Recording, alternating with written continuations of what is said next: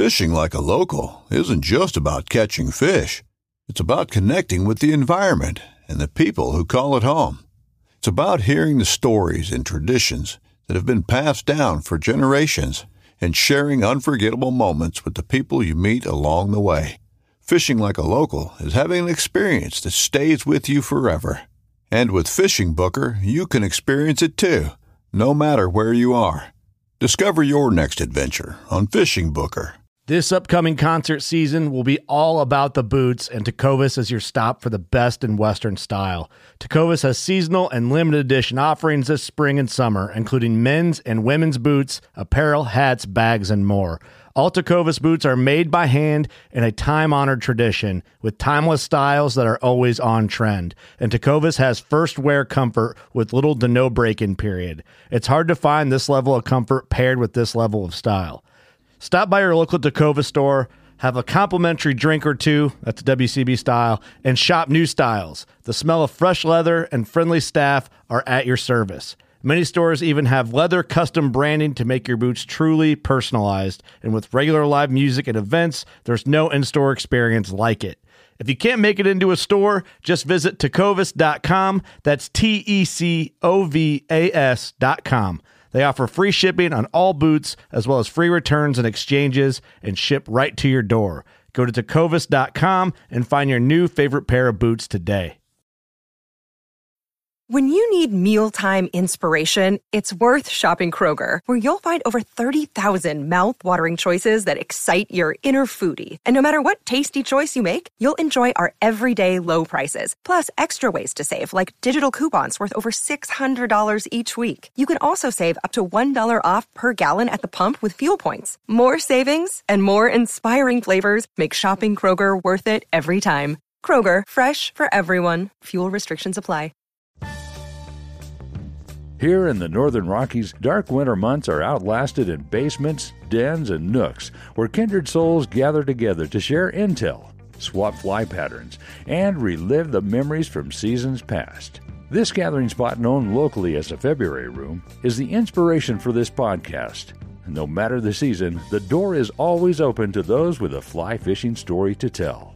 Brought to you by CD Fishing USA, the North American distributor for composite development fly rods and accessories.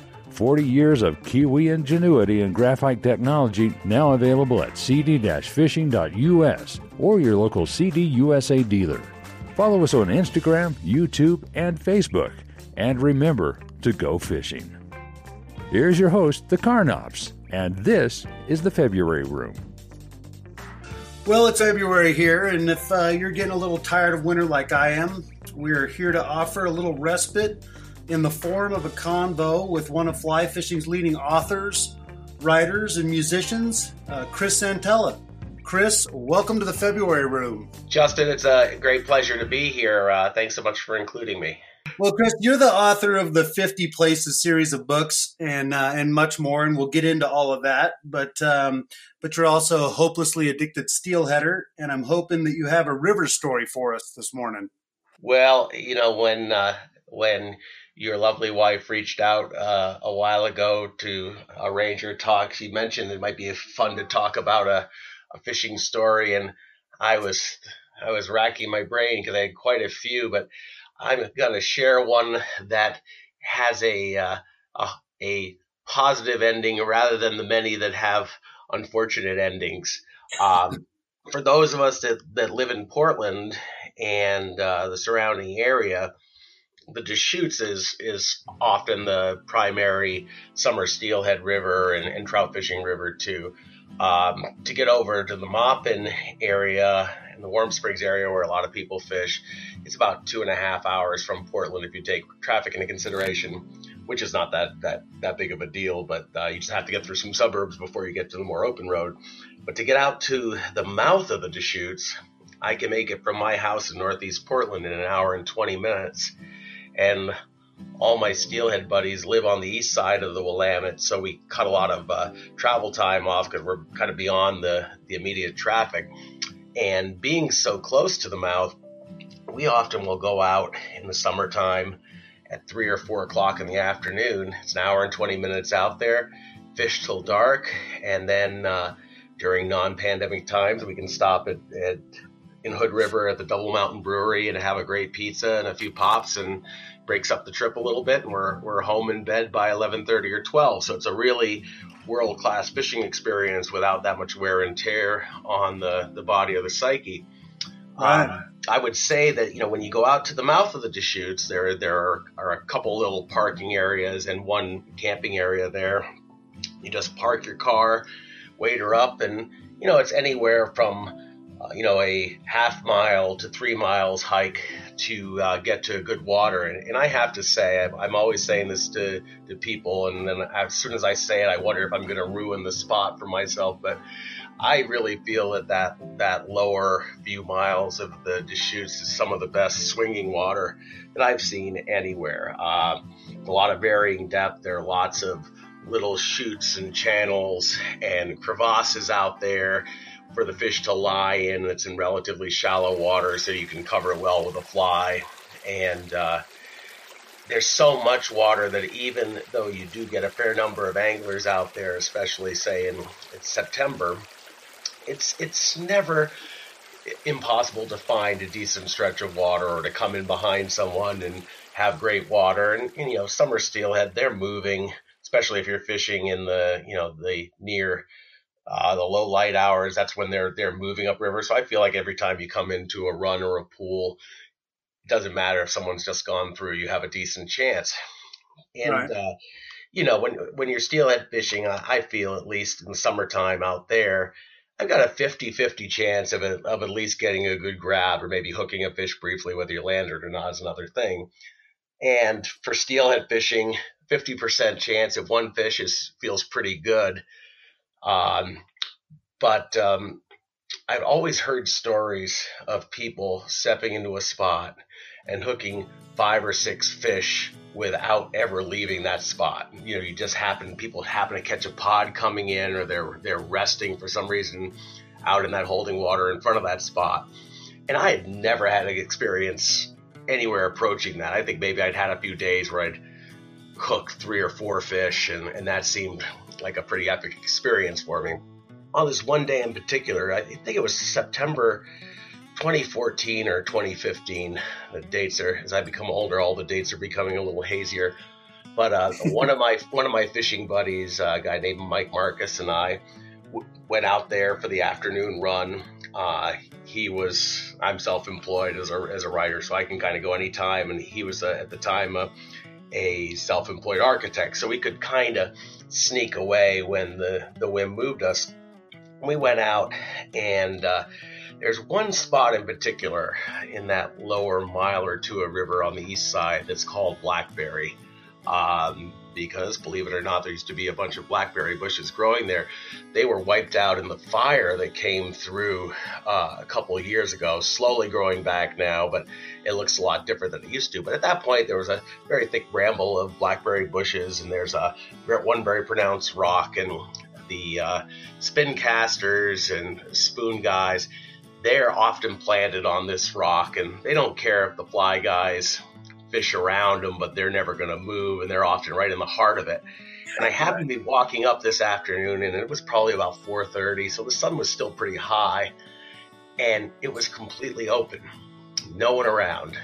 Uh, wow. Maybe a function of it being, you know, like a, a Tuesday or a Wednesday, but I stepped in, and uh, Mike went to a run that's just a few hundred yards further up the river. And I fished through it once, and, and near the bottom, you know, what I consider the, the main bucket. You know, it's it's a forty or fifty yard piece of water. It's not huge, but um, you know, it takes it takes twenty or thirty minutes to fish through it. And I I got to the near the bottom of the bucket and hooked a fish, landed. I think, oh, this is great. Um, I was about to, to go upstream to another run I like. And then I, I had that little voice in the back of my head saying, you know, you don't leave fish to find fish. And there was obviously at least one fish in there, and oftentimes when there where there's one, there might be more. So I went to the top of the run, fished through again. About in the middle of the run, I got another fish, and that one that one came off. As I was trying to land it, but I figured, oh, I'm onto something good here. And I saw Mike he just kind of came around a little bend in the river upstream, and I started waving to him to come down. And I stepped in again at the top, hooked another fish, and fought it, worked it down to the, to the bottom of the softer water, released, and I said, Mike, step in. Because he had come down at that point. He stepped in, he made a few casts, he hooked a fish. He came wow. down to the bottom of the pool, played it, released it. I stepped in, I hooked a fish. This went on for about an hour and a half. We hooked 19 steelhead in that one little Jeez. run on, wow. on slung flies. Uh, I have never had any experience remotely approaching that since. Matter of fact, it, I think I went 10 more times after that outing, including one guided trip because I had a friend from out of town visiting and I wanted to make sure that she got the best experience. 10 trips, I didn't touch a thing after that. You'd angered the gods.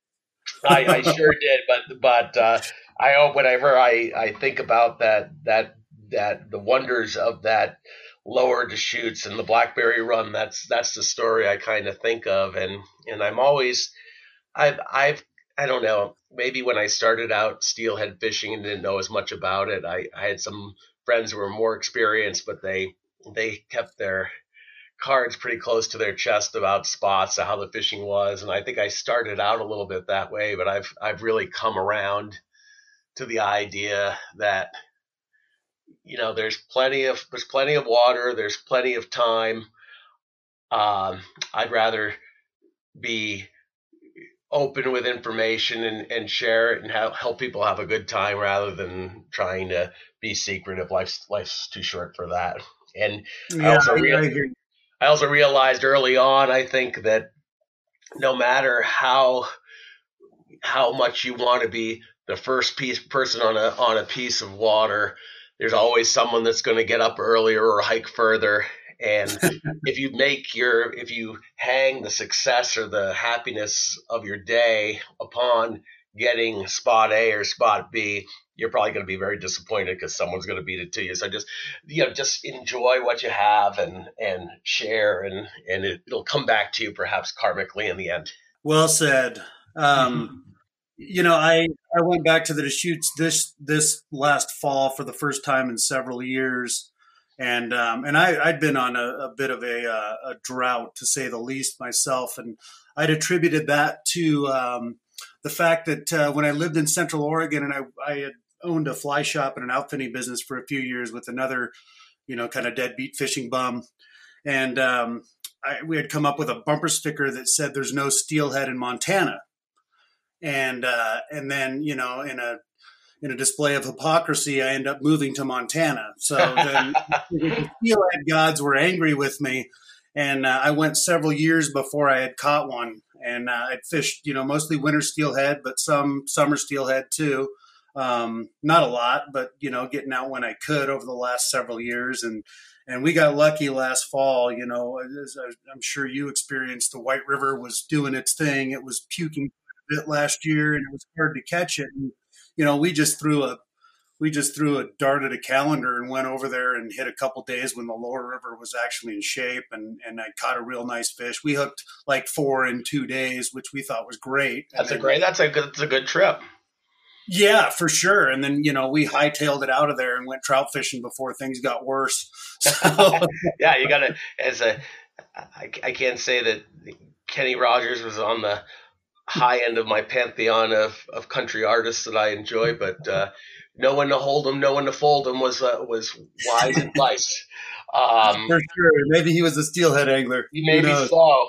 Uh, well, it's funny because we I I do a float most years, a Macks to the mouth float with a, with with a group of friends, and we happened to go. I think it was the week before, um, the week before Memorial Day, excuse me, Labor Day, and the the river kind of had been out a lot, but it kind of came in for that for that three or four days that we were on the water. But even though uh, you know it's kind of prime time and the water was was cooler and and clearer, I think we had five pretty good rods. I think in you know three full days of angling, I think we hooked maybe nine or ten fish. So it was it was not fast and furious. As you know, the runs are the runs are in trouble. There there's just no no question about it. Um, and uh, I think we're we're seeing that there'll be there'll be an occasionally a, a, a little better year, but uh, I think that uh, it's going to be tough times for a while. And as I'm sure you probably heard, um, the uh, in Washington State they declared an, an, emergency for all steelhead and salmon just just the other day, and that that the runs are in danger of going extinct. They finally said that, where uh, before I think it was perhaps only amongst the the more um, yeah. ardent conservationists uh, saying that, but this was this was the state coming out and saying it. So it's uh, it's uh, it's a, a, tough time for for anadromous anglers or anadromous, I should say anadromous fish anglers. Uh, but uh, I I joke with a friend, and I actually wrote a little short story about this. That, that at some point we may all be carp fishermen, but uh, that that time hasn't come yet. And now a brief message from our sponsors. Introducing the Trist All Fly Kit, Composite Development's latest game-changing innovation. Utilizing the same butt section, the All Fly morphs from 5 weight to an 8 weight via interchangeable sections. Need a little more length? Pop the extender into place, and the 9 foot rod becomes a 10 footer. All housed within an ingenious tri-folding magnet rod tube, the All-Fly is the most versatile fly fishing tool ever devised, negating the need for multiple rods. Switch from delicate presentations with tiny parachutes to hucking gaudy coneheads. This package must be seen to be believed. Go to cd-fishing.us, click the video tab, and see the Trist All-Fly in action. And remember to go fishing. I'm gearing up to head to the South Coast here in a few weeks, so I've been, you know, sitting down here tying flies that take me an hour that I'm probably just going to go, you know, flog the river with for three days and, and not touch a fish. But that's all right. You're just kind of there to dream anyway. Well, if you if if it were me, I, I would I would spend an hour and then lose it on the first cast. On a, uh, where, where where are you going to be heading, by the way?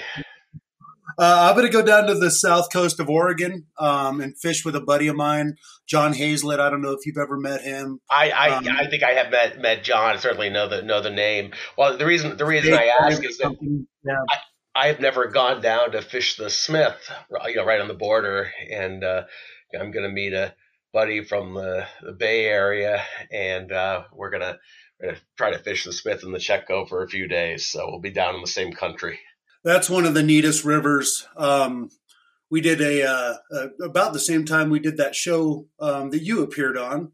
Um, we did a, a, show down there with um, the local conservation organization down there, and you know we got to spend a couple days floating the the the Smith, the, the rapidy, you know, turbulent section, which was just a blast. Um, and then swung some flies on the lower river. I didn't hook any fish um, myself on that trip, uh, but it was sure neat, and I'm planning on going. I'm going to try to sneak down there on this trip and and hit that if it uh, if it makes sense to do that. Um, yeah, that Lower Smith is just man. We'll have to uh, we'll have to compare some compare some notes offline because we might be down there about the same time, and I think we're going to drag a boat down. So if you so if uh, the stars align properly, perhaps I, you could uh, you could be in the third seat.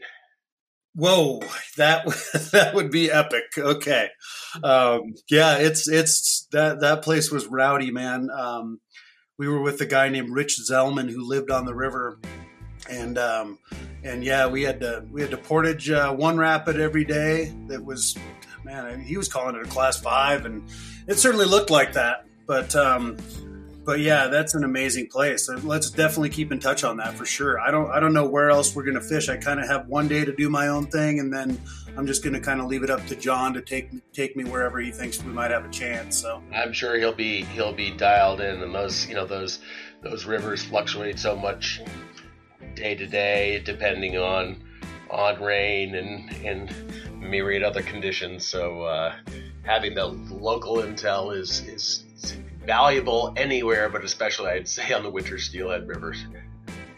For sure, and that zone I love because there's so many rivers, um, and North Coast too. But uh, you can always even if it pours rain on you, you can find some you can find some you know clear water to to go to go flog. So there's just a lot of options down there in that southern zone.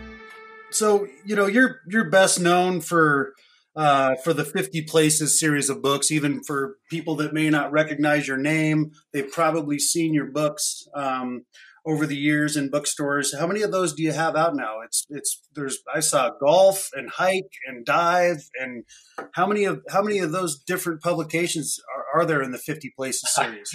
I think we're up to 17. Man, what was uh what was the impetus for the first one? Fly 50 places to fly fish before you die was the first one, right? Sure was. Well, I'll I'll tell you. Um, I had my my background. I mean, I had been an English major in college, and and writing was always a, you know, if not a great skill, at least a quasi skill that I had, and that led me sort of to work around um, advertising for a while as a copywriter, and then I realized that the people who had manager somewhere in their name made a little better money. And my wife and I were living in the in San Francisco then and I kind of branched out and started working for software companies around in a kind of a marketing management uh, capacity. And but was writing on the side. I always i i really wanted to one day publish a book but i realized from just the, the little research i'd done that the path to getting a, a book published by a mainstream publisher was not sit down and write a book. It was build a portfolio, um, you know, develop a, a concise, easily explainable idea, write a you know book proposal, which is which I always describe to people as a business plan for a book, and uh, then find an agent and and then hopefully work with them to help sell the project. Um, and as we when we moved up to Oregon and I was more of a freelance guy, I had a few you know longer term contracts still with some of these software companies, but um, I was spending more and more time writing articles, but I realized honestly that just it just didn't pay anything, and I had we just had our first child, had our first mortgage, and I realized, man, I've got if I'm going to spend you know 15 hours a week trying to write fishing articles. I got to figure out some sort of way to to monetize this, or I can't justify it when I can bill a lot more for the for the marketing communications work. So that was when I kind of had started to to really research how you how you can get an agent and what it takes to publish a nonfiction book. And I I had always loved fly fishing, and I realized that that uh, you know when I when I got together with friends to, to go fish a local river, which whether this was the Truckee, you know, down in California when I lived there, or the Deschutes or the Sandy uh, in in Oregon, you know, what would happen on the ride out there, or if we're having you know beers in the pub afterwards, we'd talk about those places that we'd like to go sometime, and uh, so that was the I think that started the notion of this sort of bucket list thing before I think the, the whole bucket list culture, I think, had not really quite started. This is like 2002 at this point. So, and oddly, I'm not like a list or bucket list really sort of person, which is, is kind of funny that I ended up writing these books. But, um, well, yeah, you already caught 19 steelhead in a day. So you're kind right. of, uh, but, you know, I, um, so I had I sort of had this idea, this sort of bucket list notion, and um, I managed to get an agent. And we, I think, right as she was trying to to sell the book, that was when the Iraq War started. So publishers weren't that interested in in could in puffy leisure oriented projects, so it was dead for a while. But then things seemed to get resolved fairly quickly. You may remember the speech on the aircraft carrier. Uh, sure. Uh, but so so they were able to. She, my agent uh, Stephanie Rostan, was able to go out and sell the idea. And I really thought at the time it was going to be a one off. I'd have a, a book to show my kids when they were old enough or my grandkids if we ever have any and, and that that would be that. And the the book came out in um, I think it was the spring of 2004 and you know, I had the marketing background and I real I I didn't know much about publishing, but I knew that uh, the publishers, if they have you know 80 or 100 titles that come out in a given year uh, or a given season, they don't have a lot of bandwidth to go out there and and try to market those titles or do PR for them. So I figured any heavy lifting I could do would help all parties. So that first year when that book came out, I I pitched probably every outdoor editor in the country on, you know, just trying to do some little blurb lit about the book. And I did lots of fly shop appearances and bookstore appearances. And I, I think that that really helped um, the, uh, the book get a little bit of traction. And I think it did a lot better than the publisher ever imagined it would. So that was when they came to me and said, uh, you know, what do you think about doing a golf book? And oddly enough, that's something else, or perhaps not so oddly, because I think a lot of a lot of fly anglers uh, dally in golf and and vice versa. For, for sure. Uh, and uh, so, and, and I had written a lot about golf too. So I I said sure, and we applied the same formula. The formula being, you know, interview people from around the, the golf world, or in the first case, around the fishing world, and ask them to talk about a favorite experience or one that's that's special to them, and then and then use that interview as a jumping off point to write the little essay. And the golf book was picked up in um, the real simple uh, holiday gift giving issue which uh, at least at that time, this is this is 2005 now, that was about as good of a promotional vehicle as you could have. And I remember, you know, that it was before Thanksgiving that year, and a friend called me. He said, "Look on Amazon," and he said, "Your your your book's number 33." And I said, "You mean number 33 in sports?" And he said, "No, it's number 33." and uh, wow. because of that real simple, the the golf book had had you know done very well, and they actually ran out of they ran out of copies, so they weren't able to ship anymore. But um, I think that you know after after that little success uh, commercially anyway, the publisher saw that this had legs, and I was either um, too lazy to think otherwise or recognize that this was a this was an opportunity, and um, you know kept kept moving forward. I remember I had a real crisis of confidence when they asked me to do a. The third one was a sailing book, and my I had been on a sailboat I think three times, and and frankly hated it.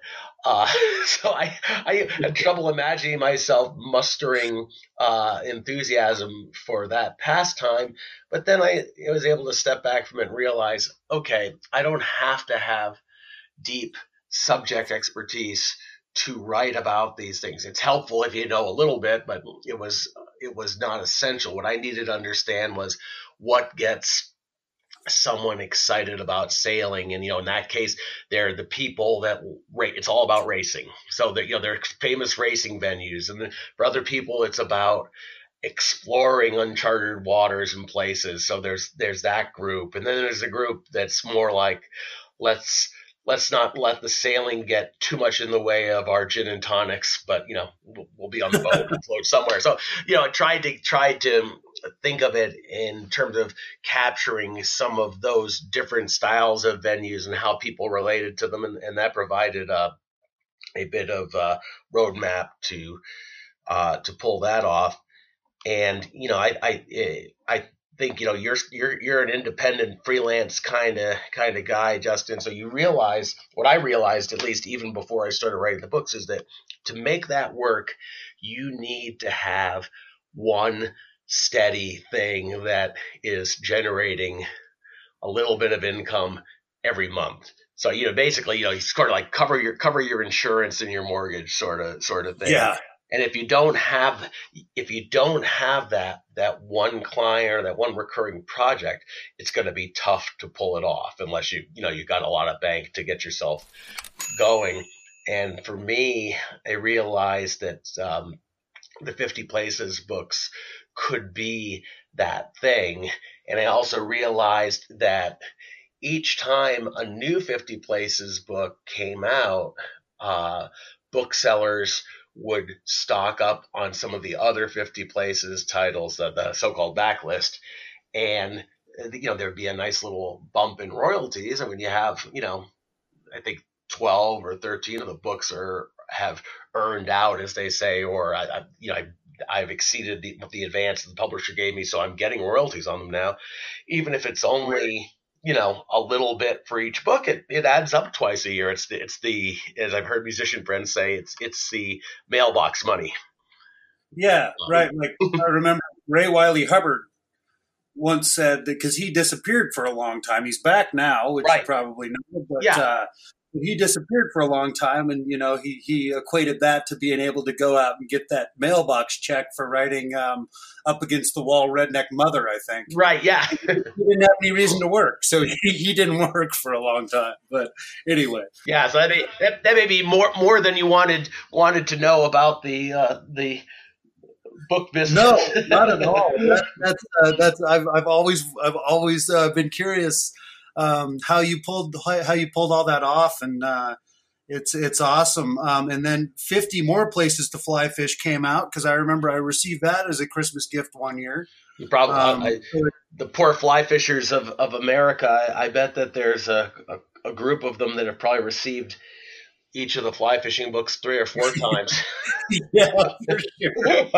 yeah, I, apologize, hey, I, apologize for you, that. You're, yeah, you're all for that.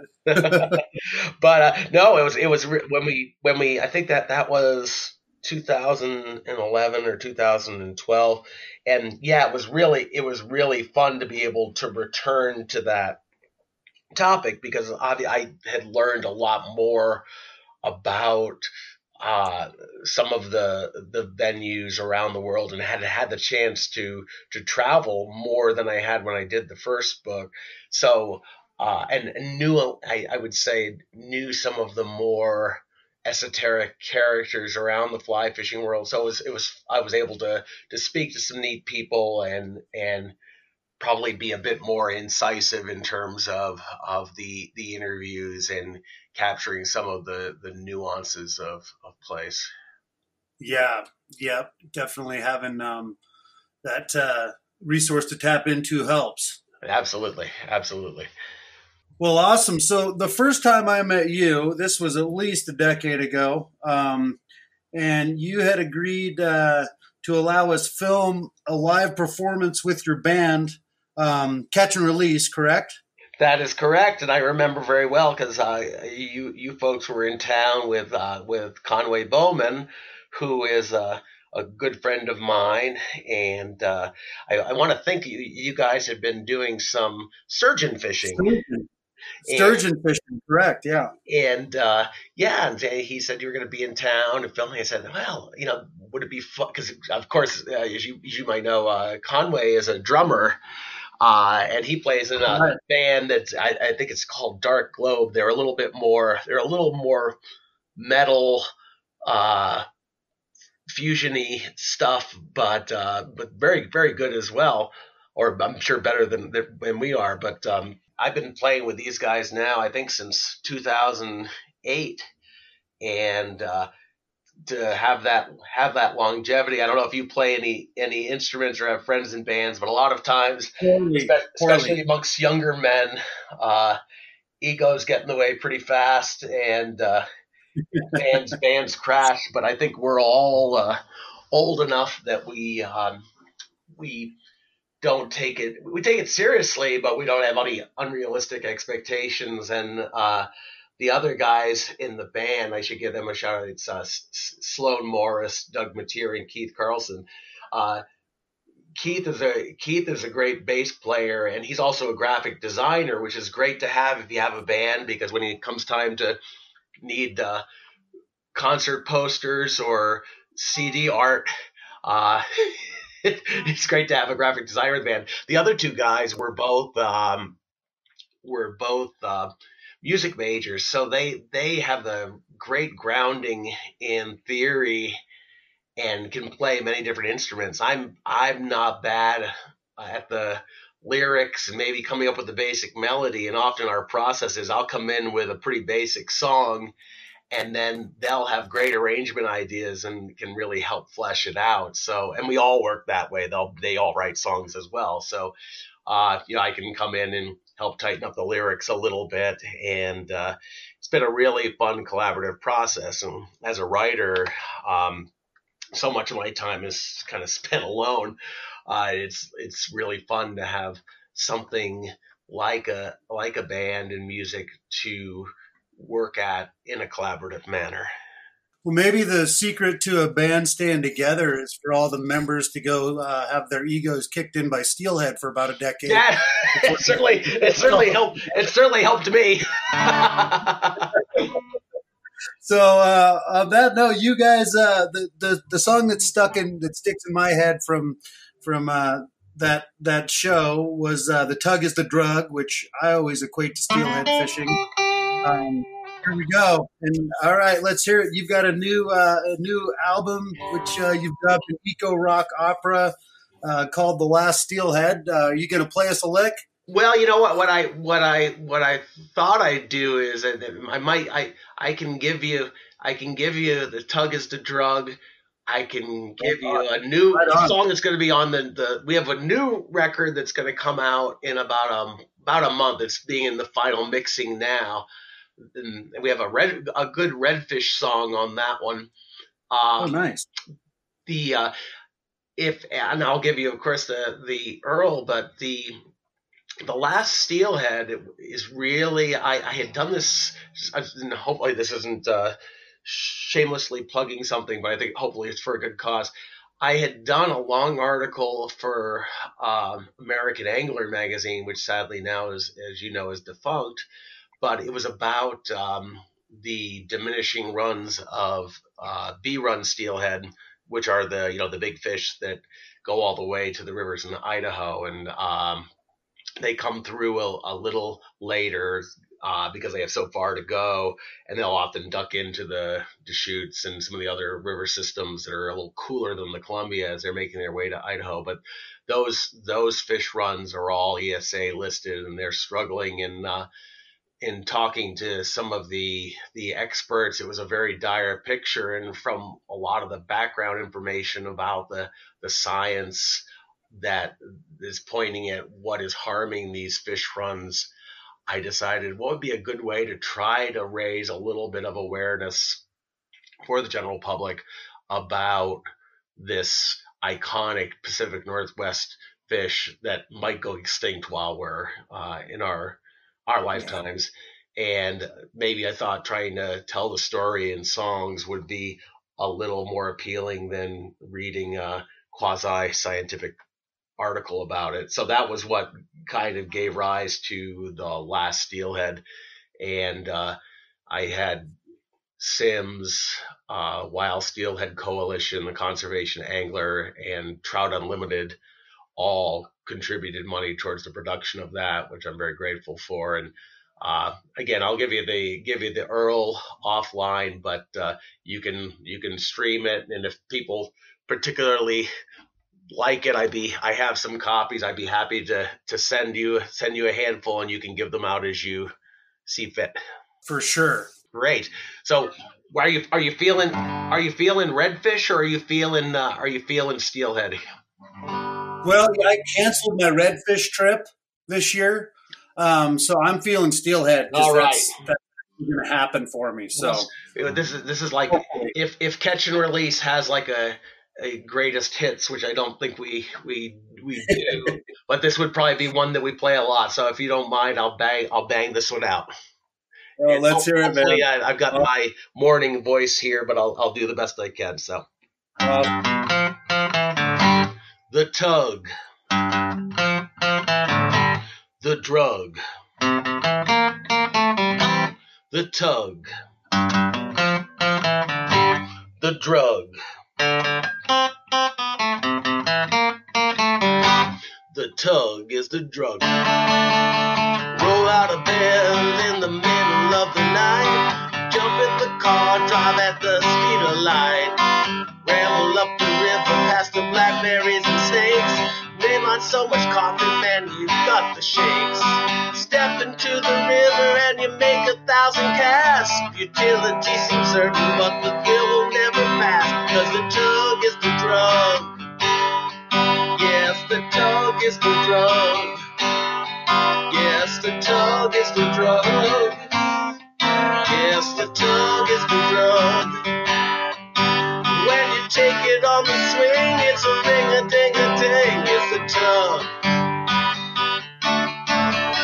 Junkie's got his words and the drinker's got his gin.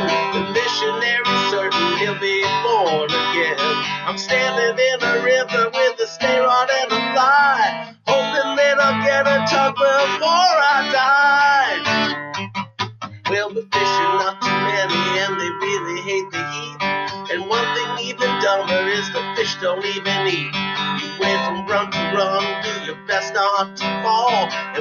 check your leader, there's no fly at all. The odds are all against you as the day begins to dawn. You're almost in despair until you feel, until you feel until you feel your loop is gone. Because the tongue is the drug. Yes, the tongue is the drug. Yes, the tongue is the drug.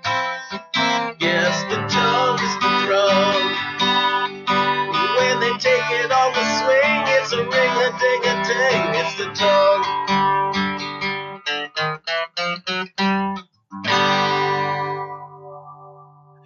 Right on, man. Awesome. Oh, sweet. That is classic. Things That's aren't perfect. moving I'm gonna- quite as quite as swiftly, but uh, hopefully not too many bad Oh, notes.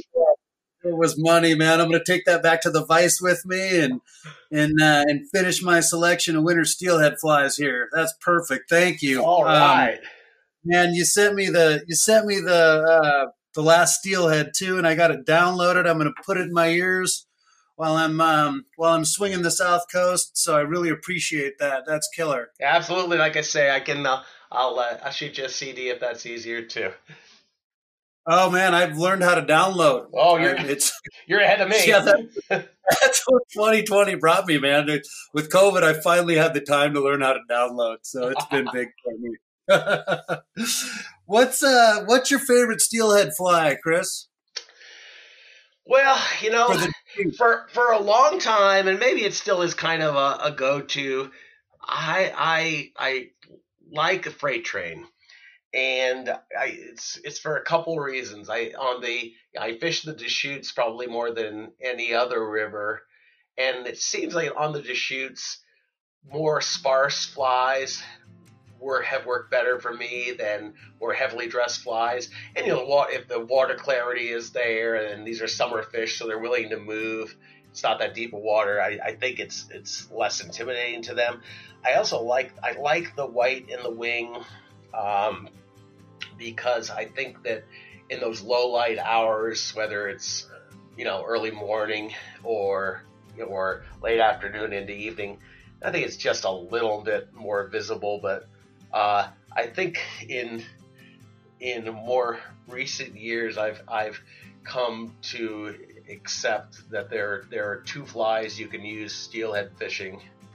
Um, one is confidence, and the other is doesn't matter. and, uh, but uh, I, I've also taken a, a good a good fishing buddy and buddy in, general of mine, uh, Dave Moskowitz, who um, is the executive director of the, the Conservation Angler, which has been doing a lot of work to try to protect steelhead in the Columbia Basin. Uh, he introduced me to uh, to a surface fly called the strung out skater that I believe is uh, tied by a gentleman that's down in the Salem Albany area, and I'm so sorry. Derek Fergus, I believe, is is his name, and it's kind Oh, of I like remember Derek Freeze. I know him.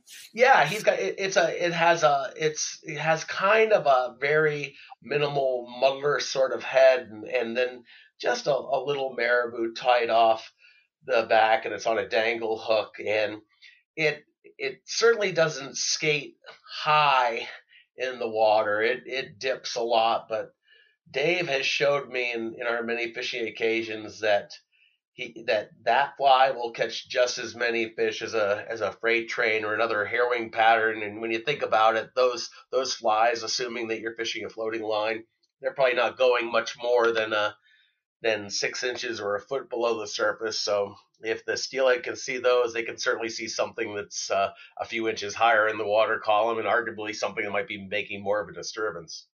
So I, uh, so you think a skater is just as effective as a wet fly I, Deschutes? I I think that if you have the confidence to use it and the water's clear, I I think it can be. I mean, a lot of a, a lot of people feel otherwise, but what I've seen fishing alongside Dave is that he'll if I'm fishing the, the freight train or a fly de jour or something like that, and he's fishing that skater, he'll he'll catch just as many as I will, sometimes more. Yeah, my you know my buddies that have been fishing that river for a long time have pretty much gone to skaters, um, and uh, I still primarily fish wet flies just because I don't have as much confidence That's- in that's the it. skaters. Those guys do. Just I haven't caught any fish on them. So yeah, there you go. what I'll what I'll find myself doing a lot is, I if I get a fish on uh, you know on a, a wet fly, then I'll switch over and, and try to stick with the skater the the rest of the outing or the rest of the trip. But uh, until I at least get one one good grab uh, by any almost any means necessary, then I'm I, I have trouble going to the skater. Yeah, that uh, the aforementioned trip I did last fall, I I caught a really nice B run fish in the first 15 minutes. And but I mean, you know that that being said, so that fish maybe that was five years and 15 minutes in or something. That's right. Um, it's been a while, but uh, but so I got that beautiful fish, and you know that was more than I could have ever asked for. Um, and then I hooked another one the next morning, another nice big fish. Lost it, but didn't care, of course. And so then I switched to a skater for the remainder of the trip and didn't touch another fish. So that's usually how it goes for me too.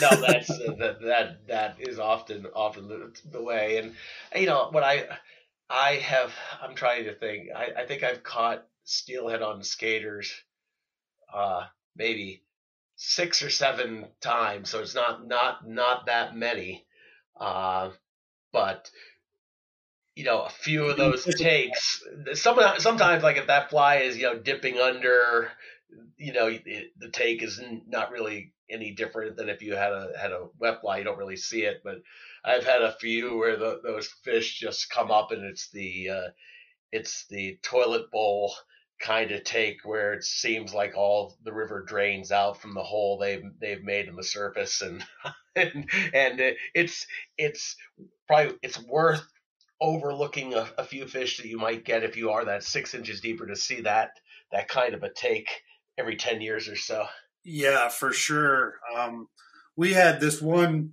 couple of day session years ago on a, a Columbia tributary upstream of the Deschutes where they were just eating anything. So we were just we were catching them on big dead drifted dry flies. You didn't even have to skate them. would that be the, that wouldn't be the john day would it Uh, yeah, you maybe can say, you could say nothing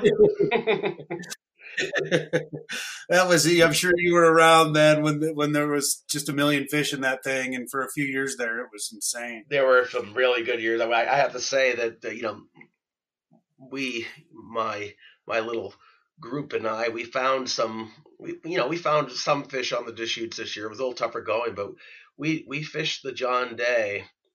Um, I think it was almost every Tuesday in November and most of December, and the river never came up over five or six hundred CFS until just recently. It was a very bony, dry year, but we we found fish every trip, and this is all in the all in the lower lowermost, you know, just just above uh, uh, the falls. uh, just above the arm, you know, seven or eight miles, basically coming in in the in the Rock Creek area and going up and down right. from there. And boy, there was just hardly any people, and uh, you know, it wasn't. Awesome. We weren't having you know eight fish days, but but we each of us would hook one or two, and you know, can't can't beat that. Can't beat that, man. Yeah, we uh, we were gonna go over there on our trip, and then it was just it was we were probably too early. This was still in October. Who knows? But it was so low, we just decided against it. One of our buddies went down there and said, "Ah, there's just no water in it." Yeah, but, no, it was it was a it was a very it was a very bony year, and uh, you know the the thing on on that river is you fished it, so you probably know is that the, the fish hold in very slow, almost froggy water. It's it's a very different right fishing experience. It's sort of you you think your swing is done, and then wait like another two minutes.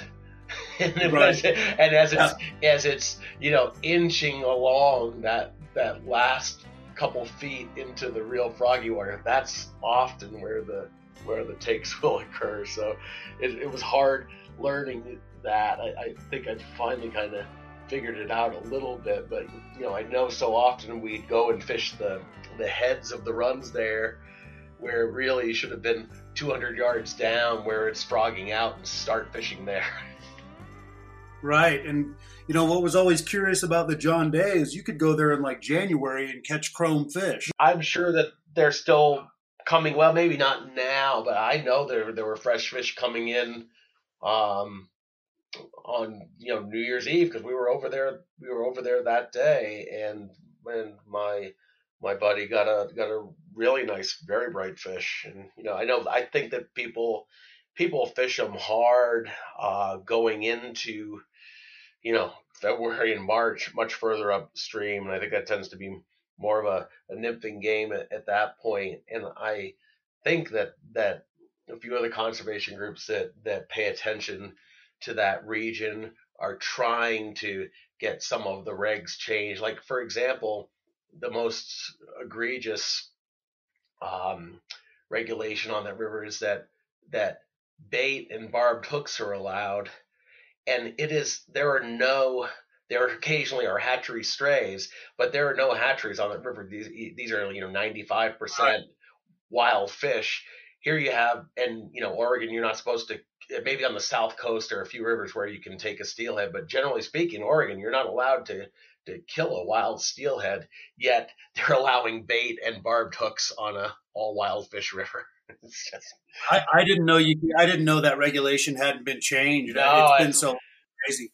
Yeah, beyond that, for for those who who uh, like the steelhead fish and care about the John Day, I think that that be on the lookout because I think this is going to be a campaign that the conservation angler, amongst other groups, is going to try to champion this year, and it should be a no-brainer. But who knows? It should be a no-brainer, yeah.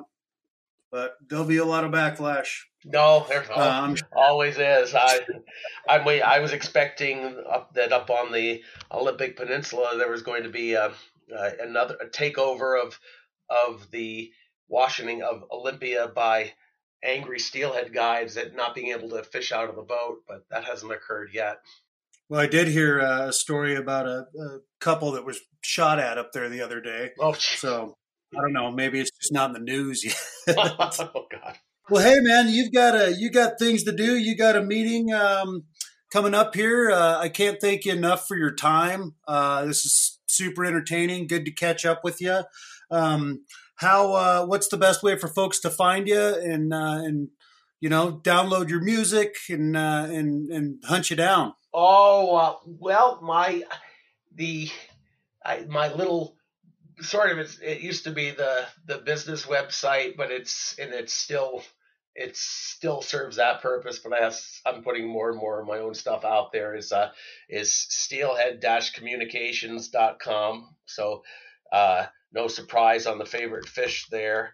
Uh, and I, right now we have a lot of our music is out on SoundCloud. I, I think that the the younger folks tell me that Bandcamp is where it's at. So I think that we're going to start to be posting more stuff out there. But uh, that's a good starting. Those are two good starting points. Cool, man. Well, thanks again, Chris. Um, and uh, yeah, maybe we'll see you down there on the South Coast. Well, That'd I'll. I'll drop you a line uh, and and uh, see how the timing might work out. Let's do that. Awesome. Thanks again. Great. You take care. Go to thefebruaryroom.com where you can access a complete library of our podcast and read more about our guests, their fishing stories, and favorite fly patterns. We're always looking for exceptional fly fishing yarns, and if you have one to spin, shoot us an email at info at thefebruaryroom.com. The February Room is always free, but if you feel like throwing a nickel in the pond, we appreciate any additional listener support. For companies and individuals interested in sponsorship opportunities, please contact us for our media kit. Thanks for stopping by the February Room, and we'll see you down here next week.